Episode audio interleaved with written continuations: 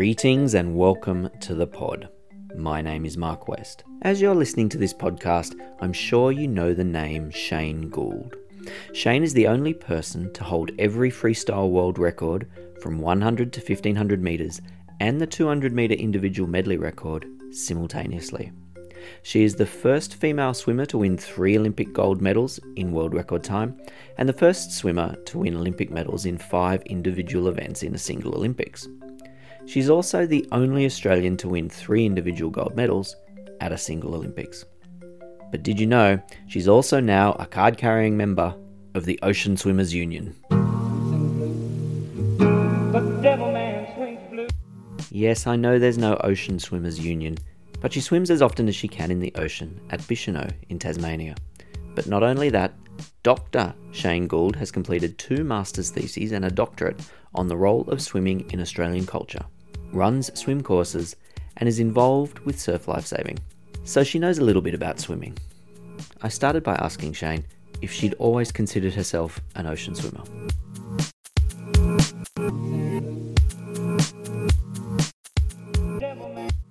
Well, I think I probably have, but but ocean swimming not in the sense of you know we understand ocean swimming these days. It's uh, uh, I grew up in Fiji and spent a lot of time you know with my father and mother and sisters uh, swimming in around Coral Islands. You know, used, my dad liked to go fishing and we'd take a picnic on his little boat and and swim and snorkel. And then uh, you know, in rivers and creeks, and as well as swimming pools, hotel pools, because my dad worked in the the um, travel industry.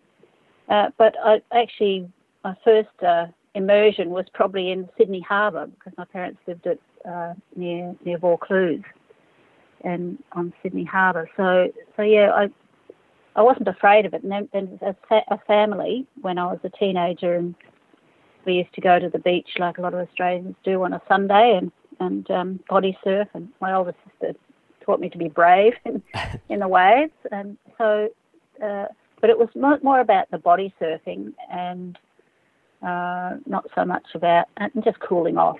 You know, not, not not really about swimming beyond the waves, parallel. You know, for distances like like ocean swimming is more defined now. There's a great quote that uh, you didn't like to swim too far from the shoreline which is a funny thing to hear from a, a champion swimmer. Well, that that was initially, and, and you know, a lot of people say to me, you know, when I talk to them about swimming in the ocean, say, "Oh, I'd love to go, but I'm scared about what's out there." And I said, "Look, I was too." And and you need to acclimatise to it and, and get get used to it, uh, but and, and overcome those irrational fears. But sometimes they are quite rational. So you have to be comfortable when you when you go in. So so when I started off, I just swam really close to the shore. In fact, where I could touch that touch the bottom with my hands. Uh, I was that worried about it. That was at um, Prevelly Prevelly Beach in Margaret River in my 40s, and as I got braver, you know, and if I got frightened by something, some shadow or seaweed, or you know, run into seaweed or something, and and uh, I'd just stop and have a look at it, and you know, cognitive behaviour therapy. Yep, yep. be, be rational. And, or if I'd, then, then I went a little bit deeper and I'd dive down and if I saw something was a bit scary and have a look and think, oh, okay, well, that's the shadows at this time of the day and, and the, um, the little fish darting, darting in amongst that sort of seaweed and with that, that type of rock, you know. So, so from, and then, then as I got a bit deeper, I swam between two people. I asked them, look, I'm a bit scared. Uh, can I can I swim between you? And they said, no worries here. So, so after a while, it, it didn't bother me at all. But it did did take probably a year or two of um, of swimming in different places to to be to be comfortable. Um, uh, and now now it doesn't really worry me at all. It's just it, it's more you know sw- swimming around in, in Bicheno. It's a pretty wild ocean and not not many people out there, but um, always, I always swim with other people and not not too far from them, and um, we sort of sort of know our area, but uh, but but it's more about safety now because I teach you know, teach people about teach water safety and you know, staying staying comfortable and safe in the ocean, and part of it is is never swim alone. So I know, know there's a lot of people like to swim alone when they're doing wild swimming. Uh, but I, I always tell people and, and follow that adage, you know, always swim with other people. So that, that gives me comfort as well when I'm swimming in a few hundred metres from shore across an open space between an island and the and the land. It's serious serious wild swimming, but you know if you take precautions and and face your fears, and, and sometimes the, the ocean looks dark and grey, and I think mm, it's a bit suspect today. I think I'll just swim parallel to the shore. well, that's serious advice. Yeah, yeah it, it is. It, it, it really is because it's you know you it you know drown, drowning is caused by lack of breath, so so as soon as your mouth goes under, or you know, you get a cramp, or you know, I'm getting on a bit now. Who knows how my heart heart if it's going to play up, or if any of my friends are going to, you know, be um, have a problem with their heart or get cramp and panic. You know, like there was one lady who who isn't an experienced swimmer, and uh, we actually taught her to swim in her 50s. And you know, she's run into jellyfish and realised she's got a, an allergic reaction to jellyfish. So you know, she was she went swimming one day on her own, ran into a jellyfish, and she had to find her way back to the shore. And we berated her. you know, said you shouldn't be doing that. You shouldn't be doing. You shouldn't be there on your own. And, and so, um, yeah. So, so there's, there's very real, um, very real uh, things that can happen, and things that that are un- unexpected, like like like running into a jellyfish that you didn't know you're allergic allergic of. Yeah, and that must be pretty great comfort for your swimming mates to be out there swimming with you. Do you have to swim twice as slow? Well, it, it they yes, um, yes, yeah, uh, quite often. Um, uh, uh, you know, if if, I, I'm the fastest swimmer in the group, well, I'll just double back and stay close. Stay, like I said, within ten or twenty meters of, of the rest of the group, and I'll zigzag or loop back or um, yeah, stay stay pretty close. And and sometimes when, when people join us, you know, if I cut across their their tail or if I cut it too fine in front of them, they sort of stop and in shock. You know, what what are you doing there? And the others say, oh, that's just Shane. She's just lapping us. and you know, so so so they they get used to that too. But um, uh, yeah, yeah. So so it doesn't really matter know that I'm not going in a straight line as long as I just stay stay together with the group, and that, that's how, how people of different um, speeds can can stay together as a group. You know, if, you, if you're not not dead set on getting a nice straight line on your GPS map, yeah, uh, you can. Uh, it's quite interesting that the patterns you can make uh, doing you know, doing doing loop de loops and zigzags. Try and spell your name or something. yeah, that's right. Yeah. and are, are you still competitive? Do you? Because I noticed you organised the the Devil of a Swim, or, or started that off. Are you still yeah. competitive in your swimming? Oh, look, I think I think I do. You know, you know, sometimes we have little spontaneous races like children do. Um, you know, sort of between two swimming boys, uh, two, two boating boys. You know, and because we swim amongst some boats, there's you know, between two and five boats that, that fishing boats that moor in the bay that we swim in. These bright pink mooring buoys, and sometimes we'll do triangles or you know back to you know from one to another. And so we'll say, okay, let's have a race. yeah. And if I know it's about if it's if it's more than about 40 metres, I'll I'll win. But if it's less than 20 metres, I know I won't win. Right. so if I, if I, if I if I say, okay, let's have a race to that that buoy, I know I'll win. So. Yep. uh, but yeah, yeah, little spontaneous races, or when when you're just you know swimming beside someone. You know, if you're on, on a longer track, say a, a 600 meter track with a destination, and you know you, you, you press the button a bit and you know sort of press the pedal down and go a bit, and the other one, someone you're swimming next to, they'll speed up and then they'll speed ahead of you and then you catch up and then you race and yeah yeah so so it's that, that sort of racing that, that, that's really spontaneous and quite fun and can end up stopping uh, laughing and having a, having a great great time. But as far as um, events go I, I did quite a bit of masters swimming for about six or seven years in the um, early 2000s and and I took up ocean swimming races. I did the Rottnest swim about seven times, and oh wow, um, and I did quite a few. Yeah, quite a. I, I never as a solo. Um, I think three times as a duo and four times as a team of four. and that that was a real education and really really good to do.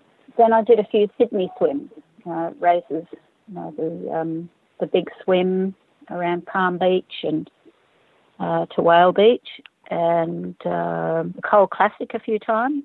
Yeah, so so that that was a an interest, you know, just a personal interest and a personal challenge, and to put a different perspective on on what what swimming could be, you know, as an older person, and and having been a pool swimmer, and you know, being so well known, it was actually a good way to, for, me personally, to to have another challenge.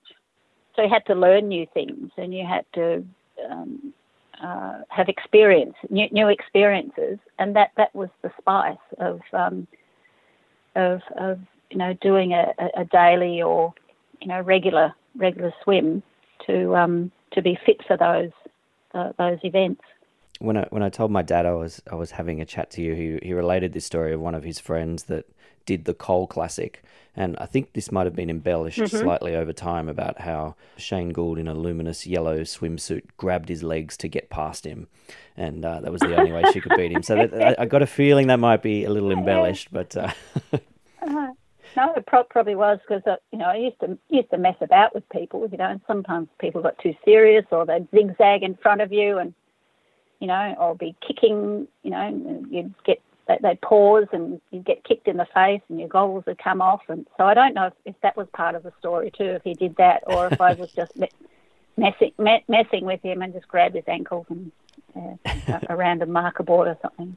But, yeah, but I, I, I, do do things, but it, it's things like that. But it's it's not not cheating. But um, but yeah, I, I have had some fun, some some fun with. Uh, in, in those races. So, so this is the, the, the long answer to, the, to your question: Am I competitive? And yet, yes, I am, am competitive, but in a in, in a fun fun way, and um, I don't don't mind being beaten, and but I do do enjoy winning, and but having but but it's the racing. It's so those spontaneous little races, and um, that, uh, that that really juice me. You know when um, well juice me now, but but also yeah. when I was doing the the more formal, organised um, ocean swimming races and masters and the masters pool races too.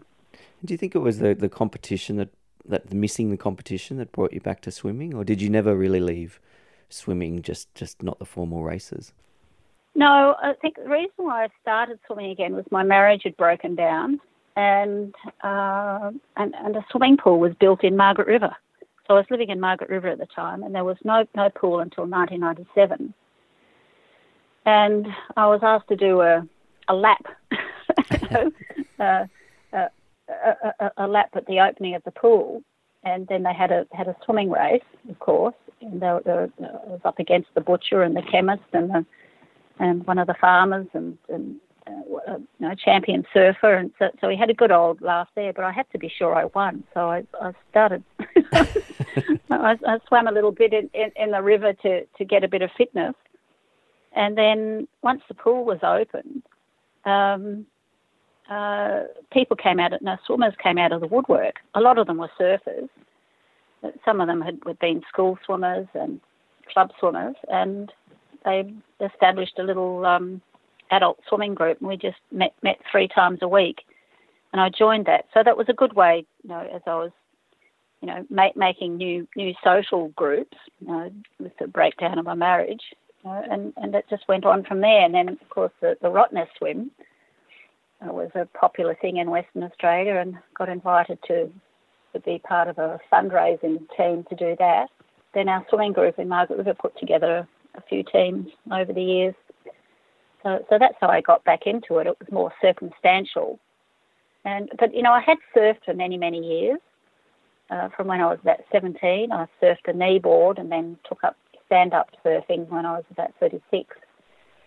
Okay. And uh, so I was out in the ocean. I was familiar with the ocean, but I was always had the board or some flippers, and I just catch catch waves with, with flippers in the, the shore breaks. Yeah, so so I was quite familiar with, with being in the ocean, but in in a different way. So actually swimming, you know, I had to go right back to that that story I told earlier of getting confident of just being me, me and my body in, in the water and not uh, not not the surfboard. underneath me to and, and gain confidence with, with the goggles on, actually seeing what was in the water. Because you do a lot of work in swim schools and drowning prevention and, and all that sort of thing. Is that fed by that same yes, feeling? Yes, well, so all, all those all those years that I was raising my kids and living in Western Australia, I was there for nearly 30 years, and I taught swimming, and a lot of the swimming lessons were in the ocean until the swimming pool was built.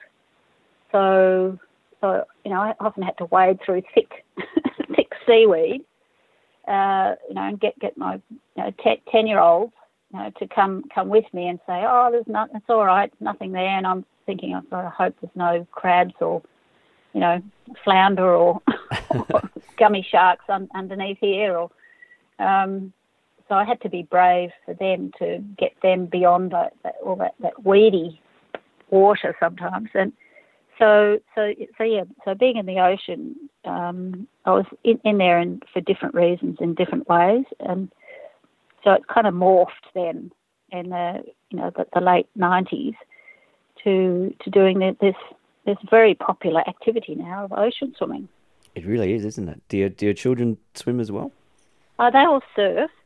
Right. Uh, my daughter uh, loves to go to the beach and just swim around in the in the the water. Just she's uh, her her children. Her son's a surfer on the central coast, and her daughter she likes to swim out and jump off rocks and catch the surges and and um, run in the water and smash herself in the shore break. Um, yeah, so but there's my three sons they're all very good um, surfers. In fact, one of them, Tom, was a professional surfer. He was on the, the World Championship, uh, World Qualifying Tour. Wow. For for a number of years. So so they were more surfers. So they, they're very attracted to being in the ocean, but more as not more interested in the waves or the or the fish fishing. Yeah. they were, they got the aquatic genes yeah, clearly. Yeah, that's right. And they, their dad, you know, was a very keen surfer, and that, that he introduced me to surfing and uh, you know, so so that became a family activity. Uh, but but swimming, you know, swimming really wasn't apart from school swimming carnival for my for my kids.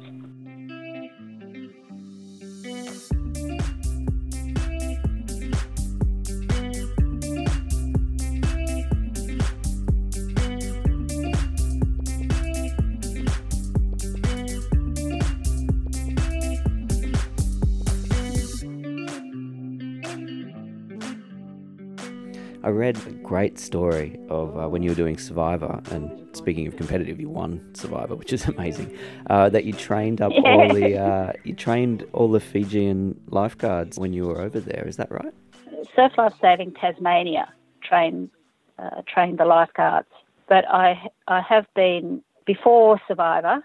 Uh, I spent oh, about ten years going to Fiji and teaching um, water safety, and swimming skills and to the uh, resort resort staff okay. and school teachers and trainee school teachers. So so that work was separate, but the the survivor um, the survivor water safety people, some of them came from Tasmania. And they trained the locals, and, uh, and, and in, in, the future, in fact, fact, we were going to be there this month and, and again in August to, to work with the survivor crew to do more swimming skills and water safety skills with the the people who work on Survivor. But uh, this COVID nineteen has um, put a that. pause to that. But but definitely, whenever that starts up, yeah, we'll do it again. But but it was funny, yeah, on on Survivor, um, one of the guys who was one of the the lead teachers and, and head lifeguard, he was actually a, a, a member of my surf club in Bicheno. Oh, right, in Bicheno. Tasmanian. Yeah, yeah. So I, I didn't tell I didn't, didn't tell the, uh, the, the producers, and he didn't tell the producers either. But it was so nice, just you know, on, on one of the games, the games to to see see this guy putter past and just sort of winked and nodded and he said, "You're doing great, Shane," and it was it was just a real real encouragement to, to see someone I knew. that that game that, that day forty when you think, "Am I going to survive this?" No. That's um, yeah. But yeah, yeah. So that but but but Surf Life Saving Tas, uh, we, I've got a connection through club membership and yeah, an intention to do more with them. So I haven't really been involved much with the surf club. I was a member of the um, Cronulla, North Cronulla Surf Club when I, I lived there in 2004, 2005, a year on and off, and and I went into the, the Aussies, you know, yep, a, yep. a member of North, North uh, Cronulla. So, look, I've had, just stepping back a bit from those details, I've had a lot of experience in the water in, in so many different ways. You know, like as a little tacker, just being an Australian family, going to the ocean beaches and harbour beaches and swimming pools and, and growing up in Fiji and, and then getting involved with club and competitive swimming, school swimming, and then, course, going the whole way to the Olympics.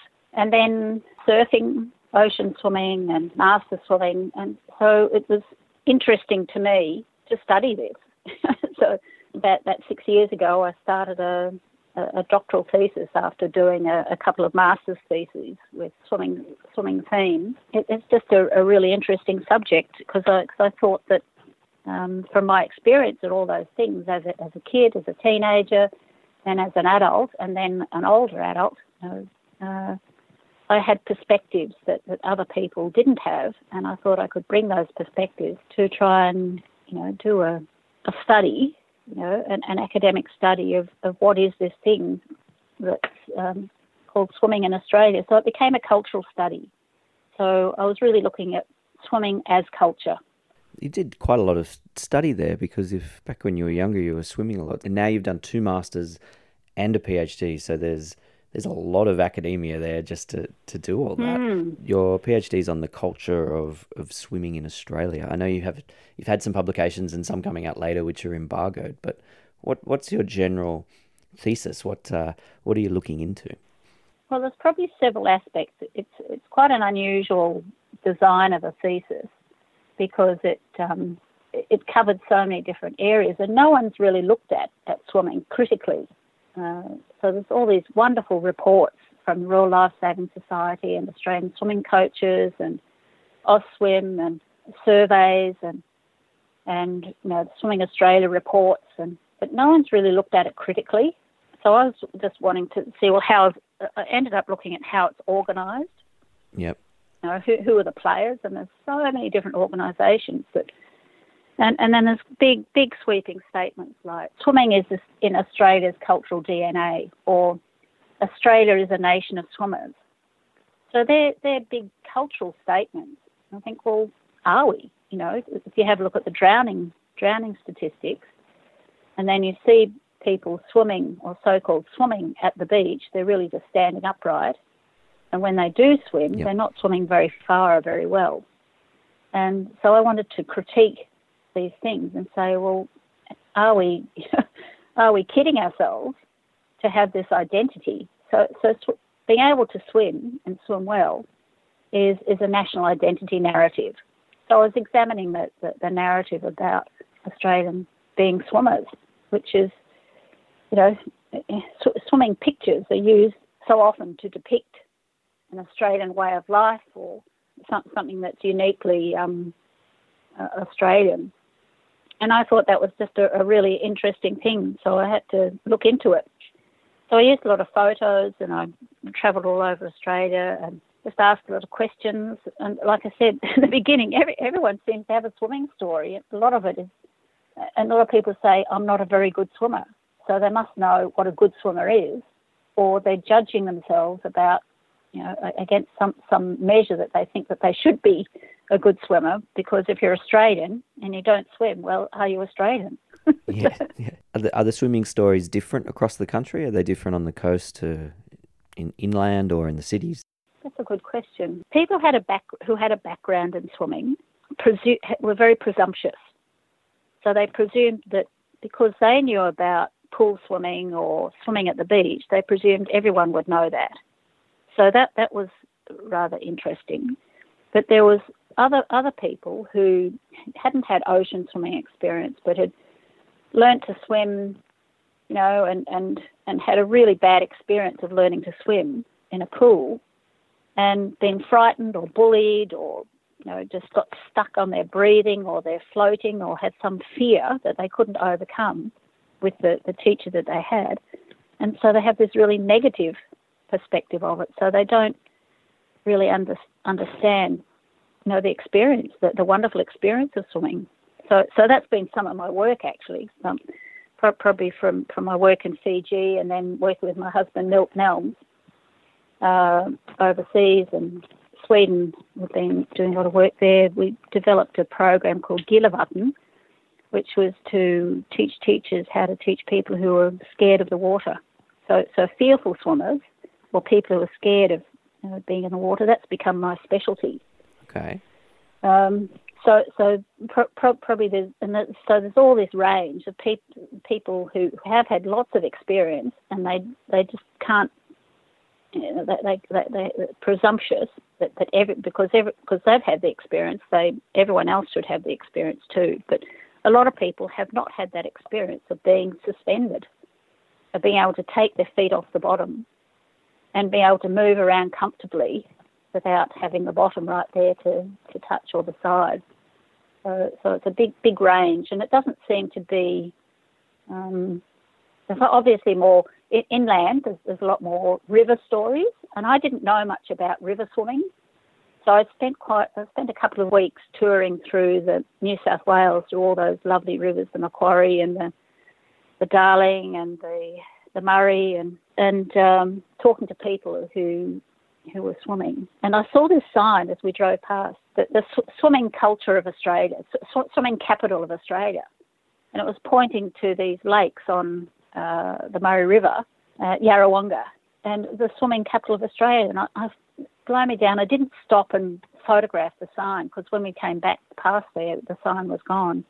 But there are 5,000 members of, um, of a water skiing club at Lake Yarrawonga, but they call that swimming. Yeah, right. So okay. it's the, the, the, swimming capital capital of Australia in the sense, you know, in, in, in, rivers. And I thought, well, okay, so so coastal people you know, have one perspective, but the inland people who are inland and live in, and play on rivers have a totally different perspective.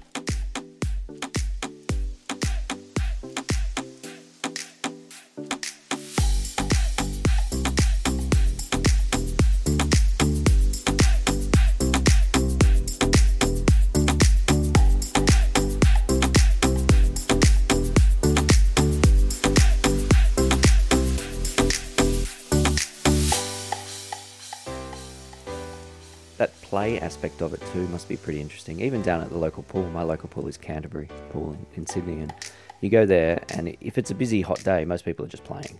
There's a few people doing laps, but most people are just playing. We don't talk about that all that much, but I think that's a big part of the culture. Exactly, yeah.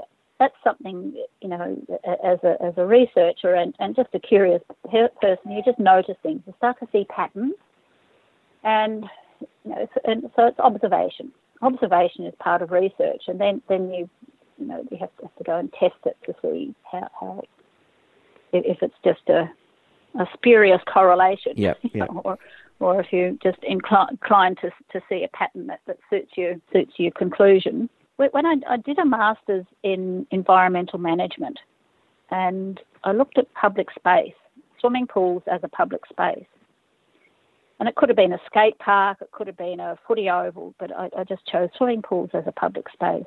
And what I did was I looked at now what people were doing in that space. So I spent 40 hours you know, looking at three different sites in, in Launceston. And, uh, and I thought at the same time, I'll, I'll just calculate how much people are swimming. Swimming, and I calculate, you know, just had to define the word swimming, and that's been a big thing for 10 years. What is swimming? Yeah. Um, and so I decided, okay, well, anything that looks like someone's off, no, off, off 45 degrees towards horizontal, and sort of doing some sort of movement to interact with the water with their, you know, with their feet off the bottom. And so I watched, I was watching teenagers, and they swam for in, in a 40 minute time period that I was watching them, they swam for 20 seconds. Right. In 40 minutes that they, that they were at the swimming pool, and uh, and but they were it was in chunks of like three to five seconds. so when they were actually at the they were at the pool, they weren't actually swimming. You know, as as as as as you and I would think swimming is horizontal, face in the water, you know, doing doing laps for a period of time. So so that made me think, my God, maybe this is why people are drowning, because they're not swimming, they're not practicing. They, they might have got their swimming certificate when they were, you know, 10 or 11 years old at the end of primary school to say they could swim 50 metres.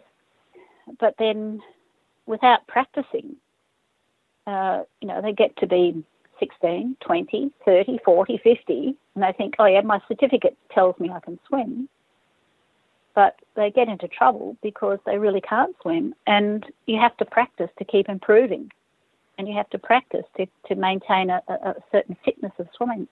So this was really concerning to me when I saw this. You know, that there was basically 1% of the time that those teenagers were in the water, they were actually swimming in some, some sort of way to to um, to be mobile and um, uh, lo- locomotion in tra- traveling somewhere. Yeah, so so so that that became another impetus to to to look at it further.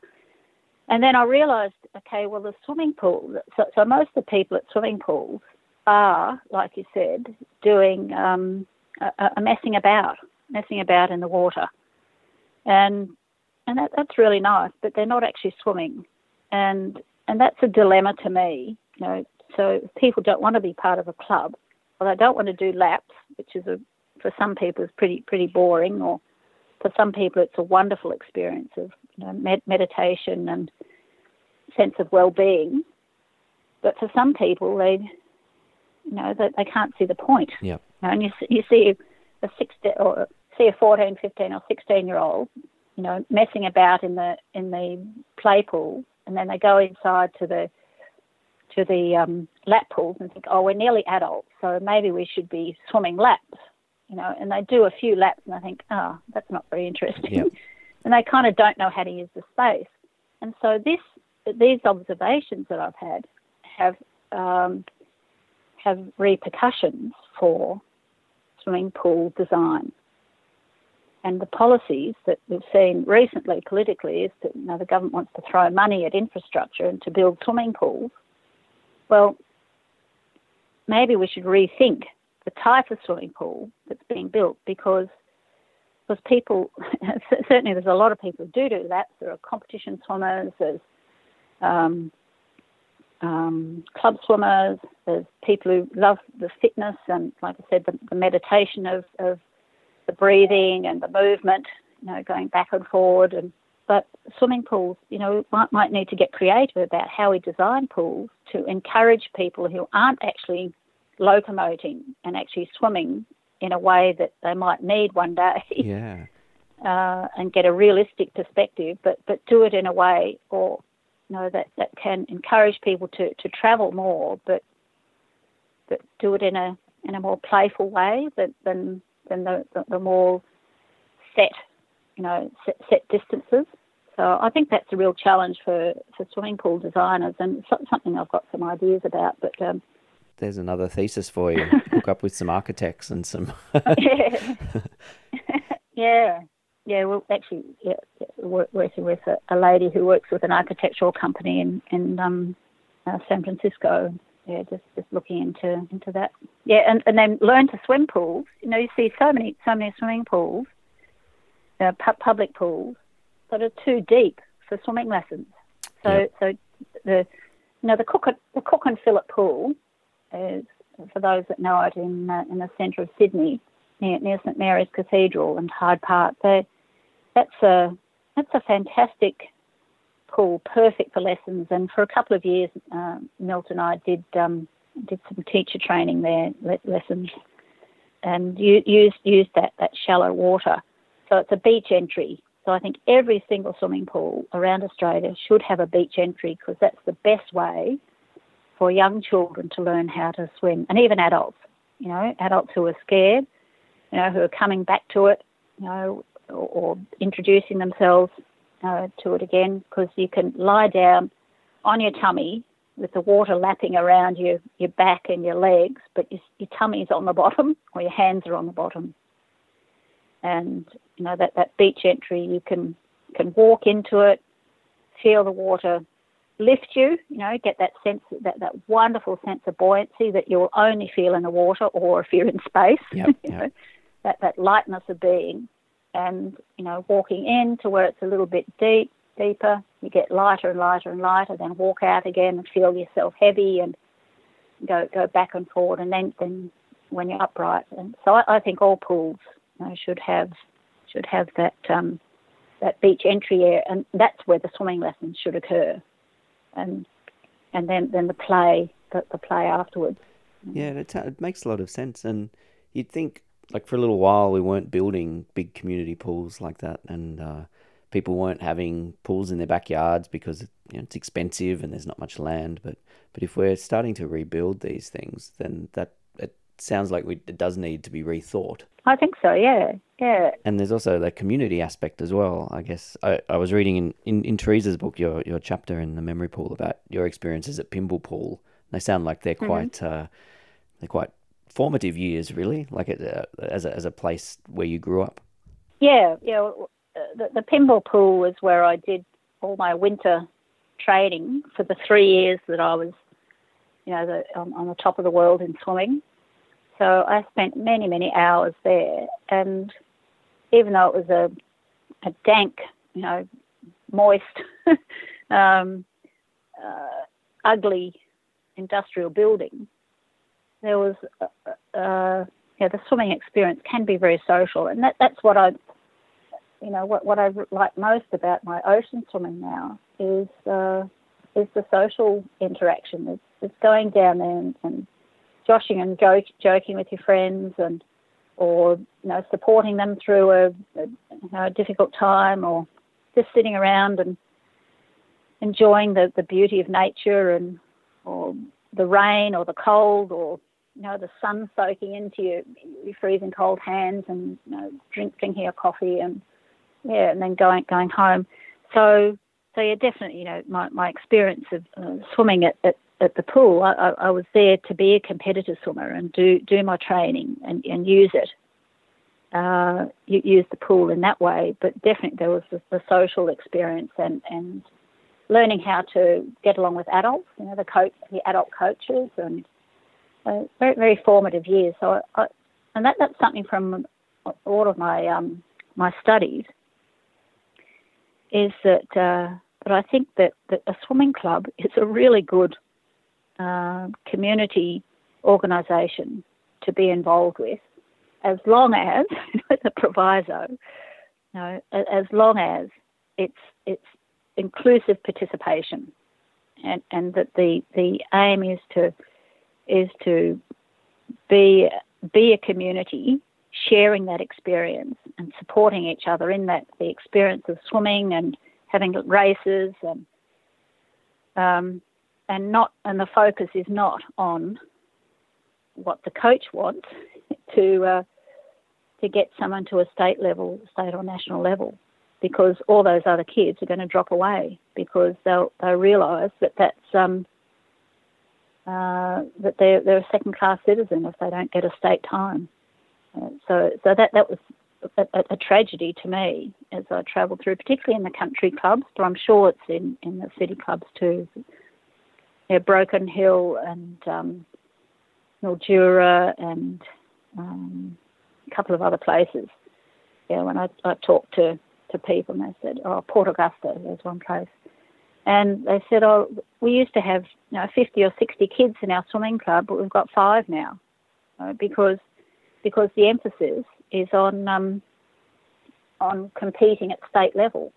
And these kids never, they, they don't want to go to state level. They just want to go to the swimming club, you know, go to the Friday night races and, you know, swim a couple of mornings a week and, you know, have, have a, you know, have, have a toasted sandwich before they go to school. And, and that, that's, that, that's the whole experience. It, it's not, not the, the, it's not a, not the end game of um, get, getting a, a yep. qualifying time. So, so I think that with, with provisions, I, I, think swimming can be a, uh, swimming in a club can be a really good thing, but the parents have to be have to say, you know, to say to the coach, look, you might have one or two kids who might get to state, but these other 60, they, they just want to swim swim to learn good skills, you know, and, and have a, have a social experience, and that, that's what youth sport should be. And you think that's do you think that's changed since your uh, career in youth sport, like uh, back when back when you were a junior, or even I mean a teenager?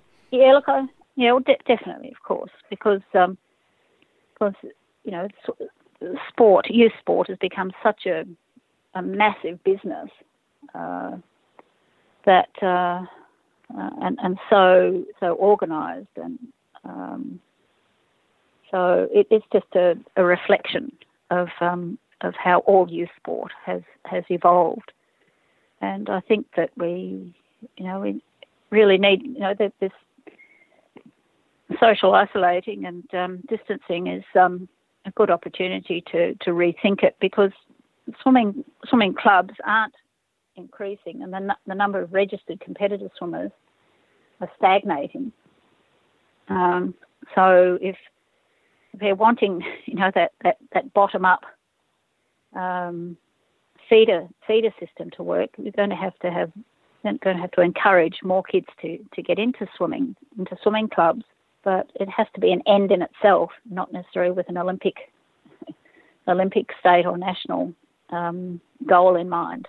Yeah, remembering the, the sport and the whole point of why you're there in the first place, I guess, which is to have fun and become a better person and all the rest of it. Yeah, yeah, it, it's it's to have the experience. You know, it it might it might be, and, and the fun might be improving. It, the fun might be making a new friend. The fun might be realizing you you can can relate to an adult who's not the school teacher, that the grumpy school teacher. It, it might be that just that, that sense of competence say, oh yeah, I, I'm having trouble with maths at school, but because I could I, now now I can do backstroke, now without without water going up my nose, maybe I could maybe I could learn learn to do my maths because because I worked all summer, you know, you know, work, work for ten weeks, you know, to try and master backstroke. Maybe I can master my maths now. Know, so it's those those sorts of pleasurable and learning experiences that you can get.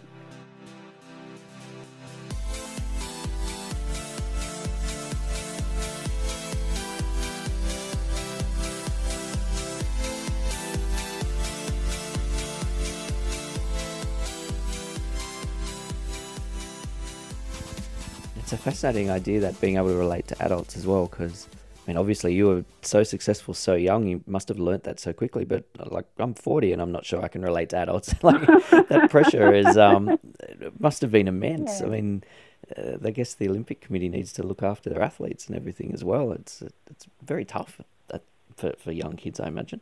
Yeah, yeah, uh, and you know, so uh, from such a young age, once you get good at something, no matter what it is, whether it's playing the flute or you know riding a BMX bike or skiing or swimming, you know, if you become recognised or or Shane's a swimmer or or Fred Fred's a skier or or Jackie's a you know Jackie's good on the on the motocross, you know, that becomes your identity.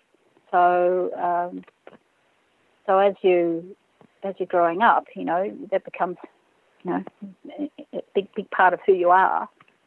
And uh, unless you, you develop other other skills and um, have other experiences, uh, you know, whether it be sharing the, the house chores at home um, and not being treated like, like someone that's, that's special, um, having right relationships with your grandparents and your parents and your friends, not not being treated so special, well then then the transition to, to life after sport, you know, is is much easier, and you ha- then you have a better perspective on on, on the world. But yeah, that, that that's it's a whole it's a really weirding thing, you know, the the whole competitive swimming, uh, com- com- being being a, a, a successful and well known person you know, um, that, that's a that's a whole other story, but um, yeah. separate to this pod, podcast. But but yeah, it's um, uh, that, that that's certainly a big issue, particularly now that um, the, the, stakes are so much higher with, with money involved. When I was younger, there was no no money involved with um, with competitive swimming. It was just rep- representation and records. Um, yep. And then I guess you know be, being being famous um, as well, but there was no no financial uh, reward. So so there's, there's a different dynamic, and and and sport has become so much more of a, a tool for political diplomacy. So in fact, our, our athletes are really diplomats, surrogate diplomats. So yeah, so there's a right, whole yeah. whole policy, Australian government policy, you know, um, sport for diplomacy. And so, well, it's not just sport is it just a thing, but the people who do the sport, they're the active agents. And so you think, you know, Kate Campbell and Bronte and uh, his sister and um, Cam McEvoy and you know the, all those guys, they're the, the, the, elite swimmers. They're actually diplomats, but they're not trained. they're not trained yeah, as diplomats. Yeah. You know, so you, I think that's you know where Ian Thorpe had a lot, had a lot of trouble, but also he was very good at it. He was very good at being a diplomat because um, he could conduct small talk and, and he he could he would read up on the, on the latest things and, and be able to conduct that small talk and and be personable and and interested in other people and be interesting. And so yep. he was um, really sought after, like Condoleezza Rice. she, yep. uh, it, I think, I don't know what, 2006 Commonwealth Games, I think, or World Championships. I'm not sure which one it was in Melbourne. She requested to sit next to Ian Thorpe watching the swimming. So, right, as okay. the world's most powerful woman at the time, wanted to um, sit next to Ian. Wanted and to sit so next to Ian him, was yeah. was he wasn't wasn't just being a champion swimmer. He was actually being a diplomat. You know, forging um, you know, political and uh, diplomatic relations between America and Australia. So a lot, a lot, a lot, lot, lot demanded, you know, of, of athletes Yeah. these days, and that, that's very different because the nature of sport is different in, in, in the international context. You know, so so so that's all, all the polit- politics is the, the commerce that goes with it, the diplomacy, and uh, you know, power. You know, the, the, the um, exertion of, of power if you're in uh, certain positions and of influence in sport. I've often thought the swimmers that you obviously only see the, the guys that are on the telly, but pretty good at conducting themselves compared to some other sports. I don't know if that's something to do with the, the culture of swimming, or maybe you start so young and you. Uh, I don't know. I'm, I'm making it up, but I've, I've often thought that. Yeah, there is a um, sort of a, a mentorship. Uh, you know, the in, in coaches, the more experienced older coaches uh, teach the, the, younger coaches, and and so same with the swimming. You know, the older swimmers uh, are looked up to and copied. Uh, so the young, younger swimmers co- copy the older swimmers. So so there's a lot of people to to follow and learn from. I think Kieren Perkins was one person. I think that was very um, very good at um, talking and uh, relating to the to the media. And I think Grant Hackett uh, followed him. And uh, yeah, but but the thing in in swimming, um, uh, Swimming Australia employed um, uh, people to teach people to teach the kids how to how to speak to the media. So they had um, simulated press conferences. Right. So yeah. they, they had a they had, I, I went to I, I went I went to a junior um, training camp in Queensland in 2000 and uh, watched what they did. So that the kids were training and they'd have these these trial races, and so they'd have a race and then then this person who was training them would pull them pull them out of the lane and interview them or interview them from the pool deck. You know, so so they lean over and the person's Yeah, so they're stuffed and yeah. and then ask a question. How does how does it feel to win? you know, and this person has to come up with it. You know, and and so, so, so they were, were, were trained and, and, and, practiced, you know, at um, at talking to the to the media, and and then of course, if it's a stupid question like "How does it feel?" Well, you know, you, you could be, you could say, "Oh, it was really, um, it was a really hard race," or "I'm really disappointed," or "I'd really like to know my splits because it felt like a terrible race, even though I still won." Yeah. You know, um, or they say, "Oh, it feels really good," you know, and but that's sort of an innocuous sort of answer. So, so I think the swimmers were trained, are trained to um, to give interesting and engaging answers that were uh, to, to, to often pretty poor media questions. yeah, well, the questions are never good, so, so they? they? can turn, turn it around. Did you get that training? Uh, no, no, but I, but my father, because he was involved with marketing, he understood the press. Right. Yeah. And so he kind of coached me through it. Yeah, and I was I was only young. I was, I was only 14, 15, 16. So um, so I had him to um, to, To help, help you me. out. Yeah. And my mother too. She she she was a she was a social worker, so she understood psychology long before you know the psychology uh, w- was became popular.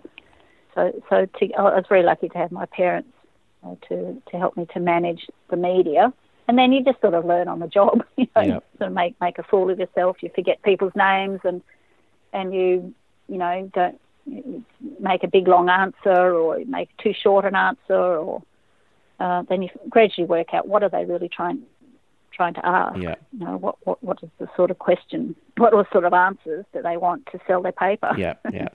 Well, looking at the, the, the footage of you back then, you always seemed quite genuine and kind of sweet sort of thing. I guess you were 15, but um, it, it seemed sort of genuine genuine answers, which is half the battle. De- yeah, de- definitely. And and you know you've got, got to remember that now, what, 40, 40 years later, uh, we're very um, very conscious, self-conscious of how we look because we can snap a photograph of ourselves anytime. We can take a video of ourselves. We can, you know, we're, we're very, you, you see, see little kids, like I've got some grandchildren, one is about 18 months old, and she, she just acts up for the camera. You know, so she's, she's learnt already Yep. about how she looks, you know, and some of those, some of those old, um, older, like like street photographs. See beautiful black and white street photographs of, of what life was like, perhaps in the 40s and 50s, 1940s, 90s, even into the 60s and 70s. Um, people aren't self-conscious because they're you know, they're not self-conscious of the camera. They don't sort of turn to the camera and smile at the camera. Yep. Um, they, they sort of might, might just look at the camera and, and, and, and so so getting a, a, a genuine, you know, unposed, unself-conscious um, street photograph is really quite difficult, and, and and that's what I like to do. You know, around swimmers, you know, I like like to capture the moment without the the pose. You know, I, I really really like to cap, capture that sort of picture. So so so we're very very much um, much more self-conscious, and so so it was just my, my naive naive, naive um, unself-consciousness um, uh, that, that came across when I was younger, and that's why it's so you know you can, can see see the bold confidence of, of people. Um, Oh, it's quite you know, refreshing, really. in this decade. Yeah. Yeah, I mean, it's honest. yeah, yeah. Well, it, it, it's certain, certainly it is, but it's the it's the nature of the nature of the beast. It's how the wheel turns.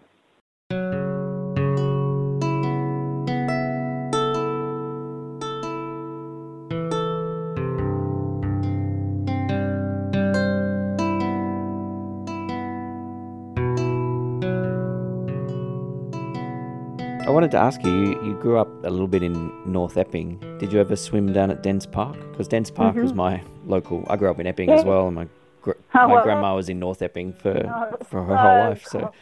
Yes, I did. Yeah, for for a couple of seasons, I swam at Dence Park, and I think that's when I started swimming in the winters. But I swam at a in a my, my coach's backyard pool in um I don't know where it was, Epping or it- somewhere around there. He had a backyard pool. okay, and but but then in the beginning of the season, know, like September, October, when the first the pool first opened, oh, it was so cold, yeah. you know, and um, no heating back then, probably. The, the, pool was in, in, the in the shadow, no no heating, and and the pool was in the shadow of a of the building and the lovely bush around it. Uh, yeah, and in, in a valley. In a valley, right? yeah. A little valley, so it was, it was even even colder. So, um, so, so I did swim at Dence Park. Yeah. Um, uh, I think I was about eleven and twelve. Okay. Uh, when I was in the last two years of prim- primary school, and yeah, Bruce McDonald was the, the coach there. I couldn't do backstroke.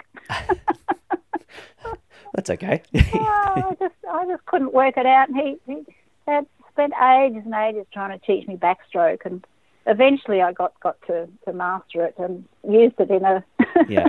in, in the medley, in the medley to, to win the Olympic gold medal in no four, four years later. So you got pretty so, decent at it. um, but it was look, look, yeah, yeah, yeah. Look at it now. I think God, if I only knew, only knew then what I know now about how to swim backstroke and all the other strokes actually. But, um, yeah, yeah. So Dence Park is, certainly was a yeah. We, we all have all have um, memories of different pools. I think, you know, well, not not we all, not not everyone, but, but certainly they become a space um, where where memories can be laid down and, and recalled. And uh, yeah, one one thing about Dence Park being, being that that super cold water, um, I was you know skinny as uh, at the time and you know, before you know, pre-puberty, and so I had no fat on me, and I'd dive in, and honestly, I could could hardly swim a lap, you know, 50 metres, and I had to get out, and it'd take me another hour to. I just couldn't swim when it was it was just so cold, and now now I know that if you, if you just if you just keep keep moving for a couple of minutes, you know, roll on your back and swim backstroke so you can breathe whenever you need to, then eventually you get get used to it. But um, but I had to bounce on the trampoline. So I got, got really good on the trampolines at, at Dence Park. Do you remember the trampolines there? Uh, I, I don't. Where were they? Uh, were they there? They, they might. No, at the deep end, I think. Okay. Anyhow. yeah, so I got, got good at doing doing flips on the trampoline. there's a bit of a bid to like. I mean, there's some kind of debate in the area about whether the pool's going to be knocked down or replaced, it. and uh, I think some of this kind of community feeling that that we've spoken about is trying to save Dence Park at the moment. I think they might have succeeded. I'm not sure. There's a bit of a, a, a local uh, debate yeah, going on about I think, that. think some organisers, yeah, some organisers wrote to me, and uh, that, that's the problem with a lot of pools around Australia, in fact, all around the world, because there was a big pool building project in the 1960s, and so all of the, a lot of the pools built in the 60s and early 70s uh, are um, now all got cancer, uh, yeah. concrete cancer, around about the same time. So, so, so Save Our Pool has, is a, a big mission for a lot of communities, um, and some of them are just, just too far gone to, to be recovered. They need to be fully dug up and, and um, redone, or you know, or they need covering, you know, to to uh, to, to be more functional, to, to have indoor spaces, and so yeah, you know, a lot, lot of lot of places are um, are, uh, are, working on that, and it's a wonderful way to, to bring people and communities back back together again. But you've got to look forward rather than go go back. So you've got to say, well, is it practical to have the system in an outdoor swimming pool? You know, thinking of uh, know, the, the, energy that's needed to, to heat it and build it and uh, re- rebuild it and maintain it. Um, may, maybe, you know, a 25 metre pool with a, a couple of um, uh, kind of splash pools and beach entry beach pools entry, for, yeah. for learn to swim and, and, beat, and beat beach entry are a better way to go than a, than a big 50 metre pool. And, and so, so coaches, coaches and swimmers too, would have to get creative in um, in uh, how to use that water. You know, so if you haven't got a 50 metre length and you you've got a lot of lot of people in a lane, you know, if you've got 12, 12 to 15 people in a 25 metre lane, you've got to get creative on, on how you can, can do the training you need to um, to, to be a competitive swimmer. So so so there are a lot, lot of pools around Australia. Now, there, there was there was a big um, post-war um, the Australian government at the time. I don't know which side it was. um, in the 60s, they put money that they gave the states, the federal government gave the states grants to um, to build childcare centres, tennis courts, swimming pools, bowling clubs, and ovals, and libraries, like libraries. Um, so all these community facilities were, were funded, um, and swimming pools were the, one of the beneficiaries. That's why it's such, such a, a big feature in, in people's memories from, from the 1960s and 1970s. And so that ABC documentary was really um, about the pool uh, last year was um, was really just a nostalgic documentary of people people talking about their childhood experiences in those, those 60s, 70s, and 80s. And um, I was kind of disappointed that they didn't didn't talk to more people, you know, more teenagers. Did, did they have that same nostalgia for their childhood growing up around a swimming pool? So we've got to be careful. You know, yeah. again, this is this is a, as a as a as a researcher and and and, and uh, um, you know, look, looking at things critically you've got to say, well, what, whose perspective? Yep. Whose perspective is it, and and from what what perspective do we have? So, but yep, but everyone's perspective is, is valuable. But just because it's your perspective, it doesn't mean that it's everyone's. So um, so so this whole whole experience for me, you know, swimming wasn't that important to me for about 20 years. But, you know, I, I was very interested in surfing and, and I liked to teach swimming to, to people because there was a shortage of teachers and it was a a good summer income for me and the family. And um, but I personally wasn't really an active swimmer uh, for a while. But so I've even got that perspective, that that distanced yeah, perspective. Yeah. You know, uh, that, that a lot, lot, of people have. So, but it's it's obviously um, it's been some, swimming has been something I can enjoy. I've been very successful at. It can keep me healthy and I enjoy swimming a lot more than, than running or walking. Yep. But... I like riding a bike, but not too far. But but swimming is my preferred exercise. So so it's been been very very good to me. But it's a very interesting subject to study as well as a as a cultural um, activity and a, and a national identity narrative.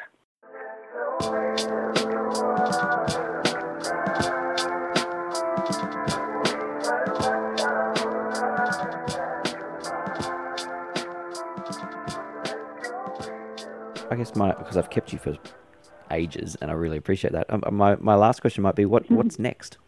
You, you've you've certainly looked at swimming from almost every angle. Are there any angles left? I'm working on a, a documentary of my thesis, my my doctorate, um, to try and, and, and there's quite a few things that, that came out of that that, that didn't get get written down. Didn't, you know, like I, I wrote about hundred thousand words uh, for the that, that was pu- you know, published as a thesis, but I probably did about 200,000. Yep. So there's a lot of ideas that, that became, that, um, uh, they weren't appropriate to, to put in. So, so hopefully to do a, a visual documentation of, of that, so of, of, the thesis. So I'm working with a, a filmmaker at the moment on that. My husband's doing some really interesting work with um, three distinct groups of people. He's, he's worked with elite swimmers and helped them to, to win gold medals and at the Olympics and you know improve their, their swimming and stay healthy. Like people have had really bad shoulders, and he's been able to, to help them to continue swimming with his shoulder safe swimming methodologies. And um, so it's about for me a lot of it's about supporting him to get get his his ideas down on paper. So he's trying to put a book together. Yep. Um, and his ideas, which are very interesting. And then together we we do this Fearful Swimmer program, and uh, and I'm very interested in the culture of swimming in Fiji. So I'd like to go back there and and do some research and document um, some areas of uh, swimming culture in Fiji. and, and put out some, you know, perhaps write some papers. And um, I'm an adjunct fellow at, the, at Victoria University, so I might contribute to my, my swimming understanding, swimming cultural understanding to the university. So, Yep. so there'll be just little little projects here and there. Yep. And my husband's also working on um, on a, a program in Sweden for uh, swimming people with disabilities using his, his unique methodology. So I'm, a, I'm, I'm an observer, a participant observer in, in that. So, so yeah, so That sounds brilliant. it's uh, very interesting. F- fairly well informed Yeah, observer. yeah. So so plen- plenty to do there. Yeah, yeah, yeah. yeah, yeah. Oh, I look forward to, to Yeah. following it all. That, that sounds great. No more no more uh, trips back to Survivor. No, no, I think I'm done there.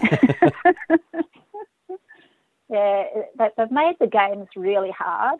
You know, you really have to be very physically agile and, and fit. You know, prob- probably I spent spent a year just work, working really physically hard on yoga and gymnastics and um, aerobic fitness and strength. You know, go to the gym three times a week and so it's like I just want to plant some veggies. Yeah, yeah.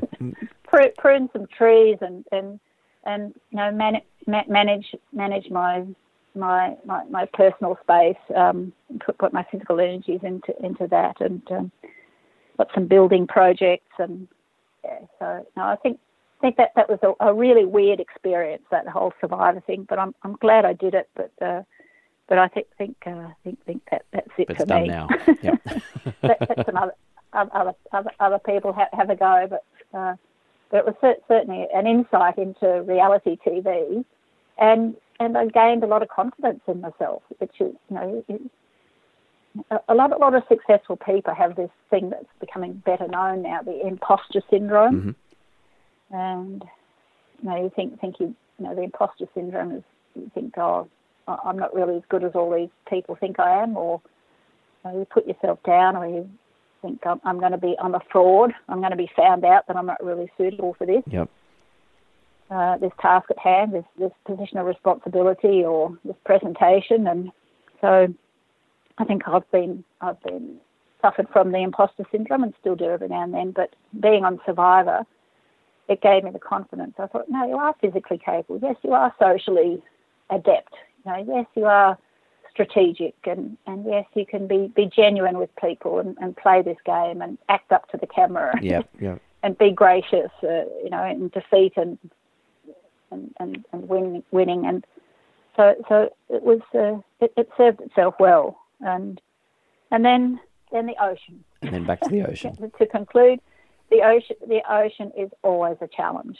It's always so different here. You know, I, I live 300 metres from the ocean, and I have a little holiday accommodation place that I'm doing some upgrades on at the moment, and um, yeah, so so I see the ocean change all the time, and uh, and sometimes it's just wild. Like like yesterday, it was just just wild as and and big swell, and I'm like oh, I just have to go out there and get smashed, and you know catch waves and slide across the face, and you know flip around and see all that that turning white water, and Yeah. and then go beyond the breaking waves when they're calm and just, just swim back and forward and look at little fish on the bottom and seaweed and, and just feel feel that, that lovely breathless, you know, that, that the, the breath breathiness of, of the activity and feel your tummy muscles working and your shoulders and then you you know, the water sliding over your neck and your back and over your feet and uh, just that the gloriousness that, that swimming is still for, for me and so many other people. Oh, you've made me want to go for a swim with that description.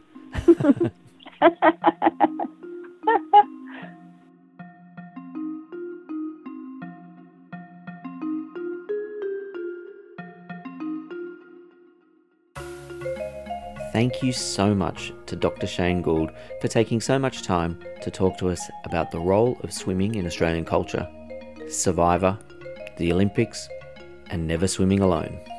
That was actually a bit of a thrill for me. If you'd like any more information on anything that you've heard today, get over to my website at www.thepodpodcast.net. That's www.thepodpodcast.net. I can't promise we're going to have swimming legends on the next episode, but I'll see what I can do. Thanks very much. Take care.